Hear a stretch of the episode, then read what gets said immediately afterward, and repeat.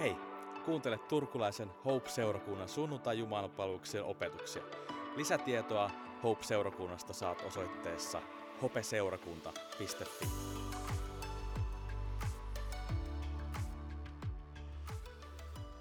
Tänään meillä starttaa syksyn ensimmäinen opetussarja, joka kestää kuusi viikkoa. Eli tulee, tulee pitkä sarja, jossa on paljon ajatuksia herättäviä juttuja ja, ja se vaatii myös pitkän sarjan, koska puhutaan niin isosta asiasta. Ja äh, mielenkiintoinen otsikko, siihen palataan myöhemminkin. Ja, tota, äh, ja sisältö on niinkin, niinkin yllätys, iso yllätys kuin, että puhutaan Jumalasta. Jännä juttu, että seurakunnassa puhutaan Jumalasta, mutta ehkä sellaisin niin sisällön ja kysymyksiin, mitä mä en muista, että oltaisiin vähän aikaan tehty tai puhuttu. Sen takia myös tämä otsikko. Ja tämä ensimmäinen opetus tulee, tulee olemaan tällainen pitkä intro tähän sarjaan, joten me päästään niin vähän sen nyt pureutumaan johonkin, mutta, mutta tämä on nyt sellainen alustus kaikkeen siihen, mitä me tullaan tämän sarjan aikana puhumaan.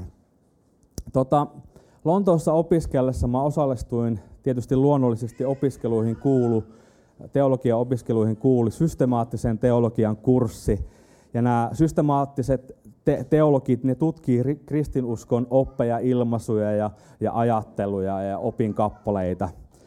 Ja jos, joskus raamatun tällaiset tekstejä tutkivat teologit, eksegeetikot vitsailee näistä systemaattisista teologeista, että ne on niitä teologeja, jotka eivät tunne raamattua, mutta se, se ei pidä paikkaansa. Sori Jussi, pappa. se, se ihan oikeasti ne joutuu pureutumaan sellaisiin asioihin, jotka itse asiassa myös auttaa sitten kaikkia muita näitä erikoisosaamisen aloja, mitä teologian osaamiseen ja teologiseen ajatteluun tulee. No, mä osallistuin tähän systemaattiseen teologian kurssille, ja meidän luennoitsija, joka oli tällainen karismaattinen äh, anglikaani, haastoi meitä ope, äh, opiskelijoita jotenkin tällä tavoilla, että, että, että se mitä näiden opiskeluvuosien aikana saat, tai miten saat ymmärrystä siihen, että miten Jumala toimii, siis miten Jumala toimii, ja, ja miten, miten kolmiyhteinen Jumala on, niin se tulee niin kuin sun opiskeluvuosiesi jälkeen määrittämään palvelutyösi vaikuttavuuden ja syvyyden. Ja äkkiseltään niin hänen lausuntonsa kuulosti ihan, ihan hölynpölyltä, että, että, että tuohon, tuohon vastaaminen kun mukaan määrittäisi koko mun palvelutyöni jotenkin merkityksen. Mutta ainakin se hänen haasteensa sai meidät opiskelijat ajattelemaan – sitä aihetta. Ja parhaat opettajat on sellaisia, jotka vähän niin kuin provosoi ajatuksillaan miettimään ja haastaa opiskelijat ajattelemaan. No, mä en tiedä, että jättikö tämä systemaattisen teologian kurssi mulle trauman, vai, vai onko se inspiraatio minussa, miksi, miksi me tämän sarjan aikana tullaan etsiä vastauksia kysymyksiin, että, että mikä ja miten Jumala on ja miten Jumala toimii, miten Jumalan olemus näkyy luomakunnassa? Ja sitten yllätys, yllätys, me lähestytään tätä kysymystä myös, tai näitä kysymyksiä myös siitä näkökulmasta, että jos Jumala toimii tietyllä lailla tai Jumalan olemus on tietynlainen, niin mitä se tarkoittaa meille ja minkälaiseen elämään se kutsuu meitä. Ja itse asiassa mä voisin nyt opettajani mukaisesti haastaa meitä, että et, et jos me löydetään vastauksia itse asiassa tällaiseen niin ontologisiin, tällaiseen niin olemukseen ja olemisen kysymykseen, niin meidän elämästä voi myös tulla kokonaisvaltaisempaa, kun me etsitään vastauksia siihen, että minkälainen Jumala on, miten Jumala on, miten Jumala toimii. en ole hirveästi tutustunut René Descartesin ajatteluun suuremmin, ja siksi mun ajatus, mitä mä seuraavaksi sanon, saattaa olla ristiriidassa hänen, hänen kanssaan, mutta hänen mielipidettä ei nyt päästä kuulemaan, koska hän ei ole täällä keskuudessamme. Mutta jos mä mietin hänen kuuluisaa lausettaan, että ajattelen, siis olen, niin mun ajatuskulku johdattuu tuosta lauseesta siihen sellaiseen johtopäätökseen, että, jos mun ajatteluni todistaa itselleni sen, että mä olen, niin se mitä ja miten mä ajattelen, niin se määrittelee sitä, että miten mä olen ja miten mä toimin ja jopa sitä, että minkälainen mä olen. Ja mä, mua ei haittaa nyt, että jos Descartes on mun kanssa eri mieltä, koska eräs apostoli Paavali ymmärtääkseni allekirjoittaa tämän ajatuksen ja johtopäätöksen. Mä luen tältä kolme eri Paavalin jaetta tähän liittyen. Ensimmäinen kolossalaiskirjeen kolmas luku ja toinen jae. Ajatelkaa sitä, mikä on ylhäällä, älkääkä sitä, mikä on maan päällä. Toinen korittalaiskirje 3.18. Me kaikki, jotka kasvot peittämättöminä, katselemme Herran kirkkautta, muutumme saman kirkkauden kaltaisiksi, kirkkaudesta kirkkauteen. Tämän saa aikaan Herra, joka on henki. Roomalaiskirje 12.2. Älkää mukautuko tämän maailman menoon, vaan muuttukaa, uudistukaa mieleltänne niin, että osaatte arvioida, mikä on Jumalan tahto, mikä on hyvää, hänen mielensä mukaista ja täydellistä. Ja tässä roomalaiskirjeen kohdassa Paavali käytti tällaista termiä, kreikan kielistä termiä kuin metamorfo, joka itse asiassa kuvaa muutosprosessia, missä toukasta tulee kaunis perhonen.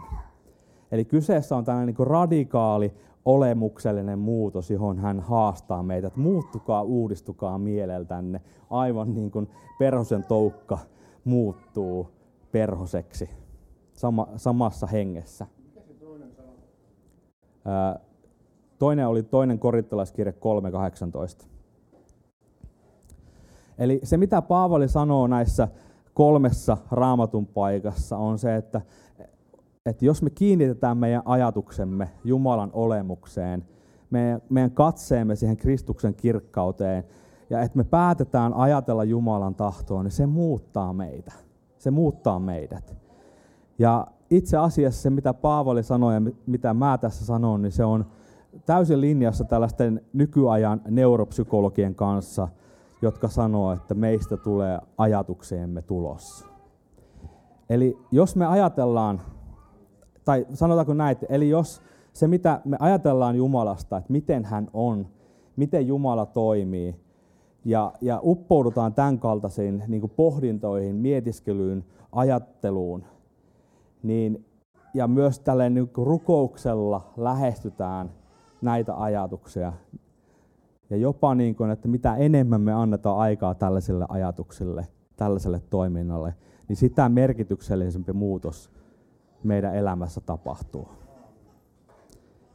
Eli ehkä, jos mä ajattelen tätä mun opettajani haastetta, niin siinä olikin paljon enemmän syvyyttä kuin ensi alkuun mä ajattelin sillä olevan. Ja ehkä mä tämän kaiken sanomani kohdalta haluaisin jotenkin äh, sanoa ja haastaa, että hei, että ajatellaan Jumalaa mahdollisimman paljon. Että se, mitä, minkälainen hän on, mitä hän on, miten hän toimii, mikä hänen tahtonsa on, niin tällainen ajattelu selkeästi myös muuttaa meitä, niin kuin Paavali sanoo. Ja tässä oikeastaan syitä sille myös, että miksi me tullaan viettää, viettää nämä 5-6 viikkoa ää, tällaisten teemojen ympärillä ja tällaisten kysymyksen ympärillä, koska puhutaan todella isosta asiasta.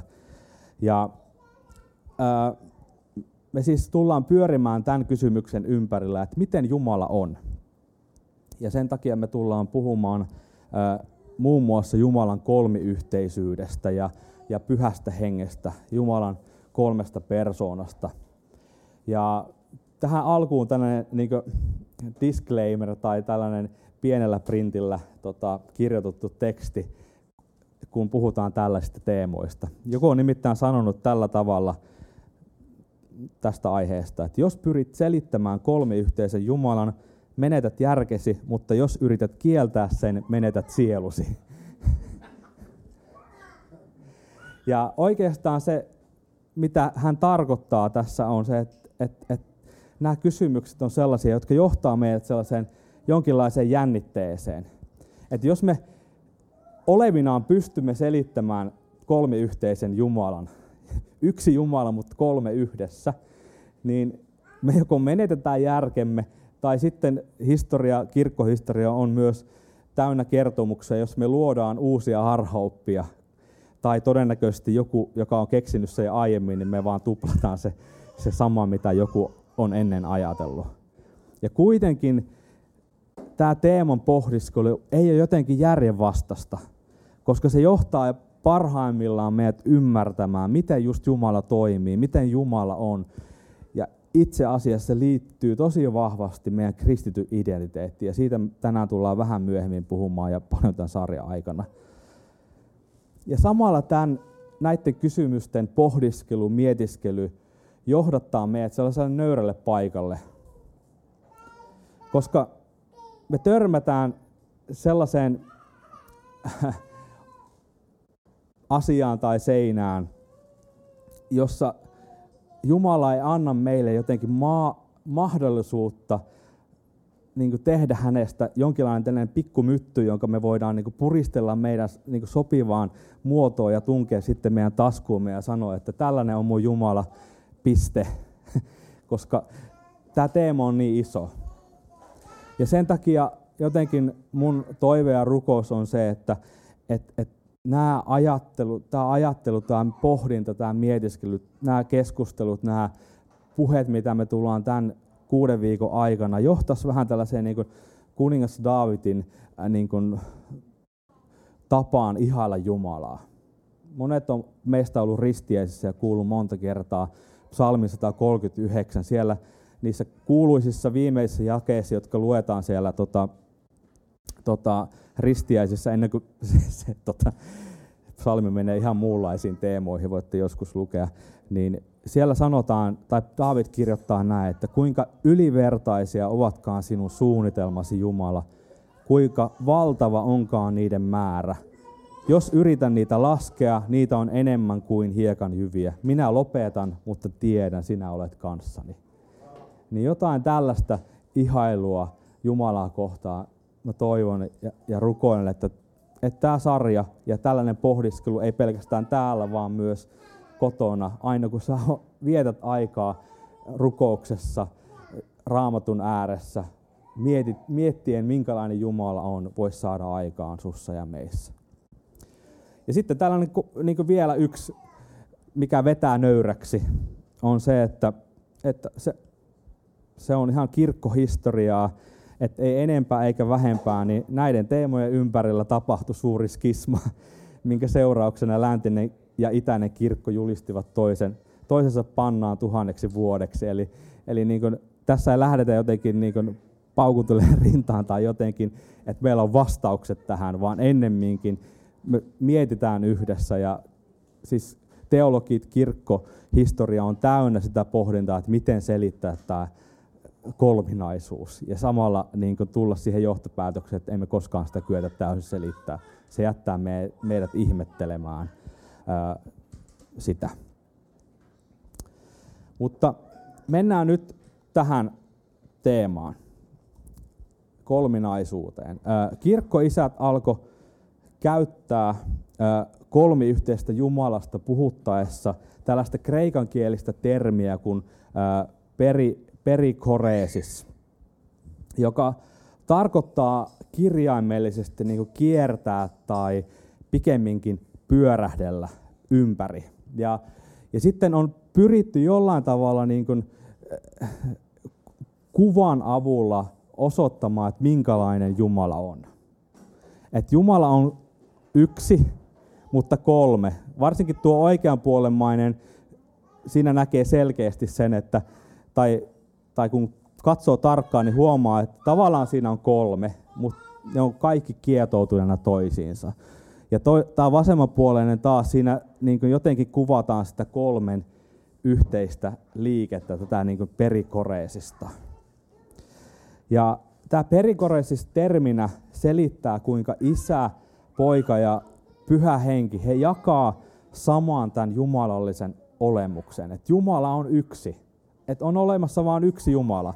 Me ei ole tekemässä nyt kolmea Jumalaa, vaan on olemassa vain yksi Jumala. mutta erilaisuus näiden kolmen persoonan välillä tulee suhteessa toisiinsa. Silleen, miten he on suhteessa toisiinsa. Ja kuten mä sanoin, niin tämä perikore siis tarkoittaa kirjaimellisesti pyörähtelyä. Ja, ja monet teologit kutsuvatkin tätä, ää, tätä termiä Jumalan rakkauden tanssiksi. Jumalan rakkauden tan- tanssiksi, joka itse asiassa nyt tulee tähän meidän sarjan ää, otsikkoon, ikuisuuden valssi. Et isä, poika ja pyhä henki yksi Jumala on ollut ikuisessa tällaisessa tanssissa, rakkauden tanssissa, jossa on pyörä, pyörähdellyt niin tässä keskinäisessä rakkaudessa. He on ikuisuuden rakastaneet toisia ja olleet suhteessa keskenään aina, ikuisesti. Ja, ja he tuntee toisensa syvästi ja läheisesti, eikä heidän tuntemisessaan ole minkäänlaista pelkoa, ei häpeää, ei epävarmuutta. Jumala niin kuin tässä keskinäisessä yhteydessä, yksi Jumala, isä, poika, pyhä henki, niin heidän tämä keskinäinen yhteys voidaan kuvata tällaisin sanoin, että siinä ei ole minkäänlaista pelkoa, häpeää, epävarmuutta. Siinä on täysin toisen, toisen persoonan tunteminen, koska jokainen persona on samaa yhtä olemusta. Yksi Jumala. Ja tällainen itse asiassa katolinen Uuden testamentin professori Barbara E. Reit kirjoittaa seuraavasti nimenomaan tästä termistä. Tämän rakkauden tanssin pointti ei ole vain jumalallisen tai jumalallisten tanssijoiden keskenäinen nautinto. Tanssi on avoin ympyrä, joka kutsuu kaikki tanssilatteille vetäen, vetäen ihmisen suoraan keskelle tällaista jumalallisen ino, ilon energistä virtausta. Jos jotkut epäröivät ja mieluummin istuvat sivussa, tämä kolme yhdessä ympyrä palaa aina luoksesi uudelleen ja uudelleen, jakaa kutsunsa toistuvasti jokaiselle ja kaikille, muuttaa vauhtia ja rytmiä niin, että kömpelöimmätkin meistä voi oppia askeleita jumalallisen rakkauden tanssissa. Eli tämä täydellinen yhteys, jonka isä, poika, pyhä henki jakaa, jossa, jossa on tämä ilo, jossa on tämä riemu, jota kuvataan ta, niin kuin tanssin termein, joka on jatkunut ikuisuuden, niin se ei ole jotenkin niin kuin heidän keskinäinen pieni piiri, vaan se on sellainen niin kuin ulospäin avautuva, joka kutsuu ihmiskunnan, Jumalan luomat lapset mukaan tähän rakkauden piiriin. Jumalan rakkaus jotenkin luomisessa, tästä on monta kertaa sanonut, niin se osoittaa, että Jumalan rakkaus, vaikka se on tämä keskinäinen piiri, niin se samalla avautuu ulospäin, kutsuen jokaisen mukaan. Eli Jumalan tätä olemusta kuvataan tällaisella niin kuin rakkauden piirinä tai tanssana, tanssina, johon jokainen, voidaan, jokainen kutsutaan mukaan. Ja tämä Jumala, jonka olomuoto, olemusta kuvataan rakkauden piirinä. Jumalan olemus on rakkauden piiri. Tahtoo jakaa rakkautensa ihmisen kanssa. Ja kun ihminen astuu hänen rakkautensa piiriin, niin hän saa olla mukana jakamassa jotain sellaista, mikä on sitä Jumalan olemusta. Eli puhutaan todella isoista ja radikaaleista, jotenkin sellaista niin kuin jopa asioista, jotka voi räjäyttää meidän elämän niin kuin aivan uudenlaiseen merkitykseen, jos me ymmärretään se, minkälainen Jumala olemukseltaan on, minkälainen hänen rakkautensa on, miten Jumala kutsuu jokaisen meistä tähän rakkautensa piiriin.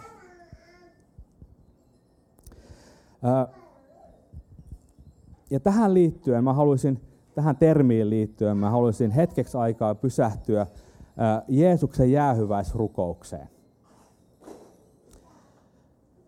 Niin kun me katsotaan tämän termin valossa sitä, niin itse asiassa siinä on aika iso lataus, mitä Jeesus rukoilee. Se löytyy Johanneksen evankeliumi 17. luvusta. Mulla on tässä se tekstinä myös, ja nämä punaisella fontilla olevat sanat ja lauseet on sellaisia, mihin sitten myös hetkeksi pysähdytään. Eli Johannes 17, 21-22. Minä rukoilen, että he kaikki olisivat yhtä, niin kuin, isä, isä, äh, niin kuin sinä, Isä, olet minussa ja minä sinussa. Niin tulee heidänkin olla yhtä meidän kanssamme, jotta maailma uskoisi sinun lähettäneen minut. Sen kirkkauden, jonka sinä olet antanut minulle, olen minä antanut heille, jotta he olisivat yhtä, niin kuin me olemme yhtä.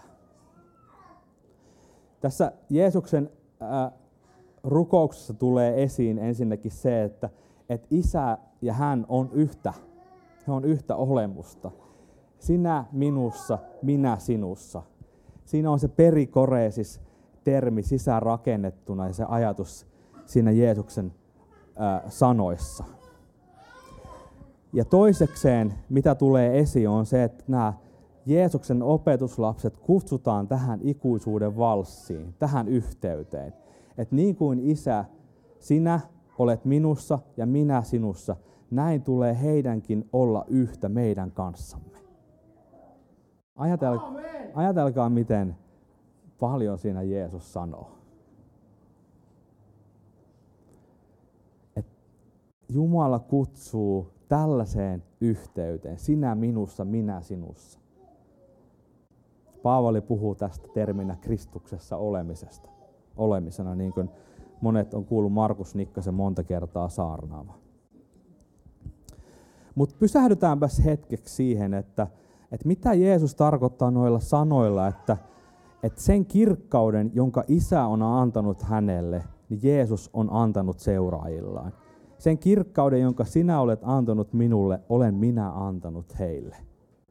Mitä Jeesus tarkoittaa näillä sanoilla? Ja itse asiassa se aukeaa parhaiten saman luvun jakeista, missä se nyt on.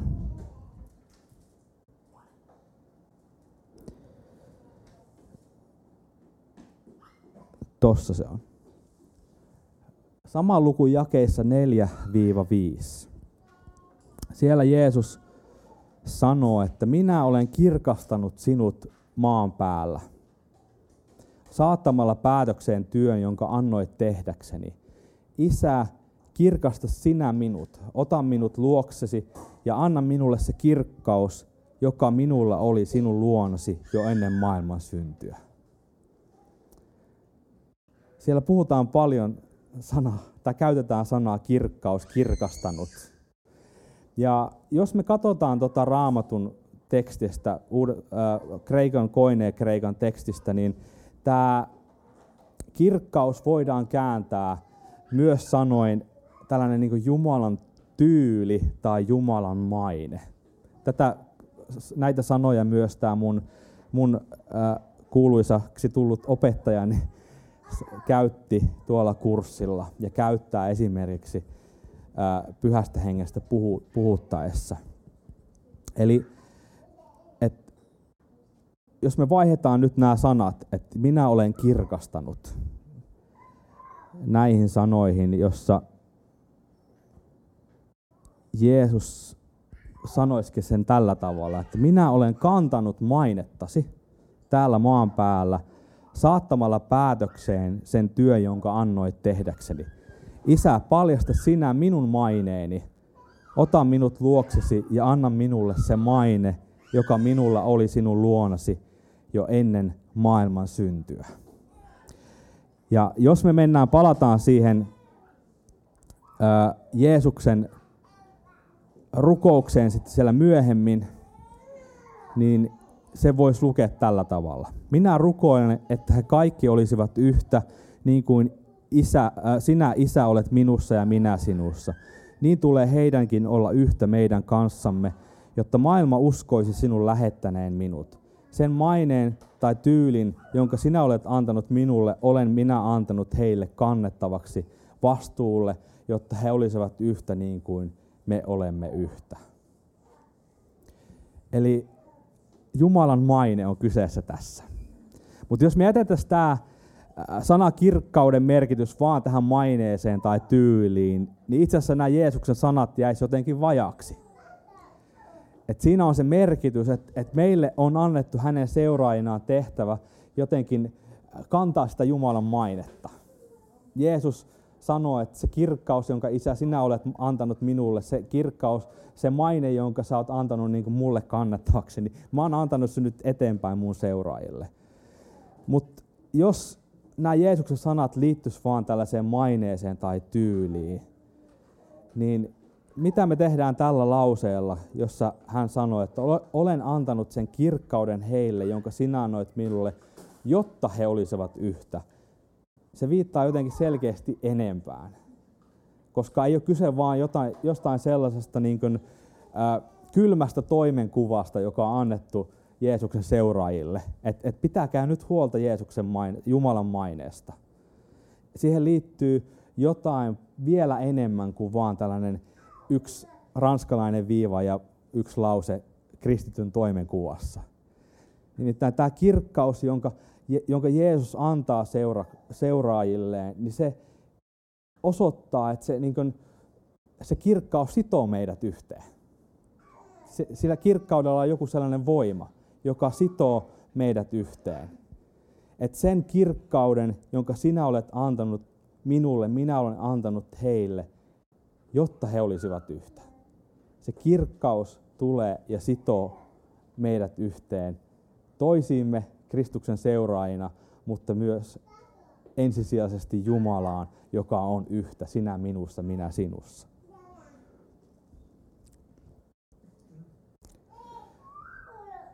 Ja tämä kirkkaus sitoo meidät tähän Jumalan rakkauden piiriin, tähän rakkauden tanssiin, jonka kolmi yhteinen Jumala jakaa. Ja samalla se mahdollistaa sen tehtävän, jonka poika on seuraajille antanut, kantaa hänen mainettaan. Ja meidän pitää nyt mennä jonnekin muualle vielä raamatussa. Mä en nyt, ei tehdä mitään suuria teksti, tota, tutkimuksia tässä, mutta mä viittaan vaan nyt muutamaan raamatun paikkaan, jossa – joka niin osoittaa sen, että mihin tämä kirkkaus liittyy, mihin, miten, mikä mahdollistaa tämän yhteyden. Mikä on se, joka sitoo meidät Kristuksessa Jumalaan, niin se itse asiassa on se pyhän hengen luoma yhteys. Efesolaiskirjeen neljä, neljäs luku kolmas jae puhuu siitä, että, että tämä yhteys, joka meillä on, niin se on pyhän hengen luomaa. Ja roomalaiskirjeen kahdeksannessa luvussa puhutaan hengen tuomasta laista, joka ei ole jotain tällaista ulkosta niin toimenkuvapaperia ja siitä luettavaa lakia, vaan se on tällainen sisäinen olemuksellisen muutoksen tuoma äh, niin kuin laki, tämä hengen laki, mikä mahdollistaa uskollisuuden toimia sen mukaisesti. Ja joka nousee siitä rakkaudesta, jonka piiriin meidät on kytketty Kristuksessa. Eli pyhä henki on se kirkkaus, joka tuo ja liittää meidät yhteen tähän rakkauden piiriin. Ja silloin se tarkoittaa sitä, että, että jos Jumala on tällainen, jos Jumalan tämä rakkauden tanssi ja tämä Jumalan täydellinen rakkaus näkyy pelkästään siinä jo, että miten isä, poika ja pyhä henki on yhteydessä toisiinsa ja miten he on yhtä, niin silloin kun meidät kutsutaan tähän rakkauden piiriin, niin meidän olemuksemme muuttuu niin kuin siihen, että me otetaan osaa. Me, me, me seurakuntana liitytään tähän piiriin ja meidän tulee heijastaa tätä rakkauden piiriä meidän ympärille. Eli seurakunta heijastaa sitä, mitä Jumala on, koska se jakaa pyhässä hengessä sen olemuksen, mitä Jumala on. Ja meillä varmasti on, kaikilla olisi kerrottavana niin tarinoita, tilanteita, jossa seurakunta ei ehkä sitten ole toiminut toimenkuvansa mukaisesti tai, tai tämän kirkkauden tai tämän maineen, niin kuin kan, tätä mainetta kantain. Niin jos me katsotaan tässä valossa sitä, että et seurakunta ei toimi sen mukaisesti, niin ei ole kyse vaan siitä, että seurakunta toimii jotenkin väärin tai huonosti, vaan siinä on kyse jonkinlaista tällaista identiteettikriisistä, joka on seurakunnassa tai joka on yksilöiden elämässä. Me ei jotenkin tunnisteta, me ei tiedetä sitä, me ei ymmärretä sitä, ketä me ollaan Kristuksessa, ketä me ollaan tässä rakkauden piirissä, johon meidät on kutsuttu. Ja sen takia, koska tämä kirkkaus, joka, joka liittää meidät tähän rakkauden piiriin joka liittää meidät toisiin, on, on tämä pyhän hengen laki, pyhän hengen työ, pyhän hengen aiheuttama niin kuin, äh, tulos meissä, niin se, sen vuoksi me tarvitaan jatkuvasti tällaista pyhän hengen täyteyttä meidän elämässä. Koska se pitää meidät kiinni siinä, mikä on meidän olemus Jumalan lapsena. Pyhä henki on mahdollistanut sen ja mahdollistaa sen, että me, me toimitaan meidän identiteettimme mukaan. Ja hän vahvistaa myös, niin kuin Paavali myös kirjoittaa sen niin kuin Jumalan lapseuden meissä, joka sanoo Appa Isä. Pyhä henki muistuttaa meitä siitä jatkuvasti. Ja sen takia jotenkin tämän sarjan aikana mä haluan kutsua meitä jotenkin sellaiseen rukoukseen, että jossa me, jossa me etsitään Jumala, niin pyhän hengen täyteyttä meidän elämässä, koska se mahdollistaa tämän tapahtumisen.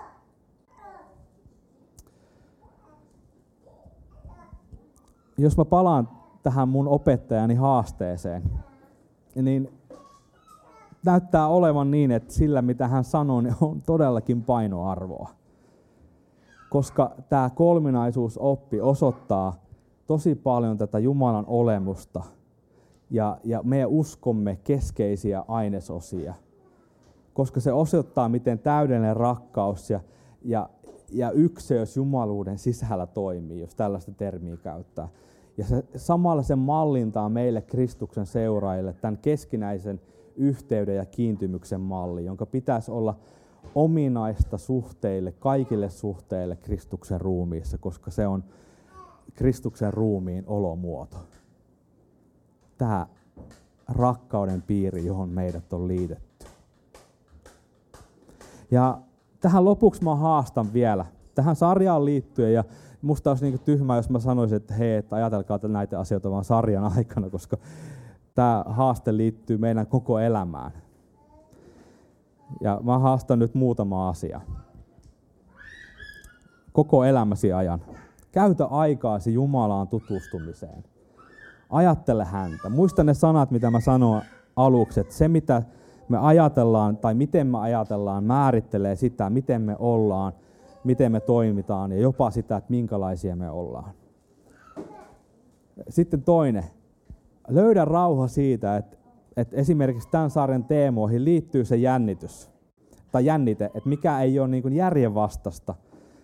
Että me voidaan miettiä, me voidaan pohdiskella, me voidaan saada vähän kiinni siitä, minkälainen Jumala on ja minkälainen kolmiyhteinen Jumala on.